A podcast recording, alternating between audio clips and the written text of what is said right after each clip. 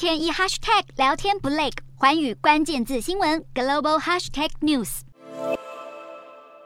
即将卸任的菲律宾外交部长陆欣23号宣布，要按照现任总统杜特地的指示，全面终止与中国协商合作的南海油气开发。陆欣之所以提到主权，是因为菲律宾和中国在开发油气的南海海域争议不断。陆欣甚至形容这已经牵扯到国家宪法危机。海牙常设仲裁法院在2016年裁决中国政府对南海水域资源没有历史性权利，也表示中方妨碍菲律宾捕鱼等多项海域作业，是侵害了菲律宾主权。虽然杜特地掌权后，为了和北京当局改善关系，所以将南海仲裁结果搁置多年，但菲律宾总统的位置很快就要由小马可仕接任。小马可仕在5月受访时坚决捍卫菲律宾的海域权利，但他普遍被认为是亲中派。他也一再表示，他带领的新政府会和北京当局持续对话。不过，南海争议涉及主权利益，中菲两国要如何避免擦枪走火，会是小马可仕政权的一大挑战。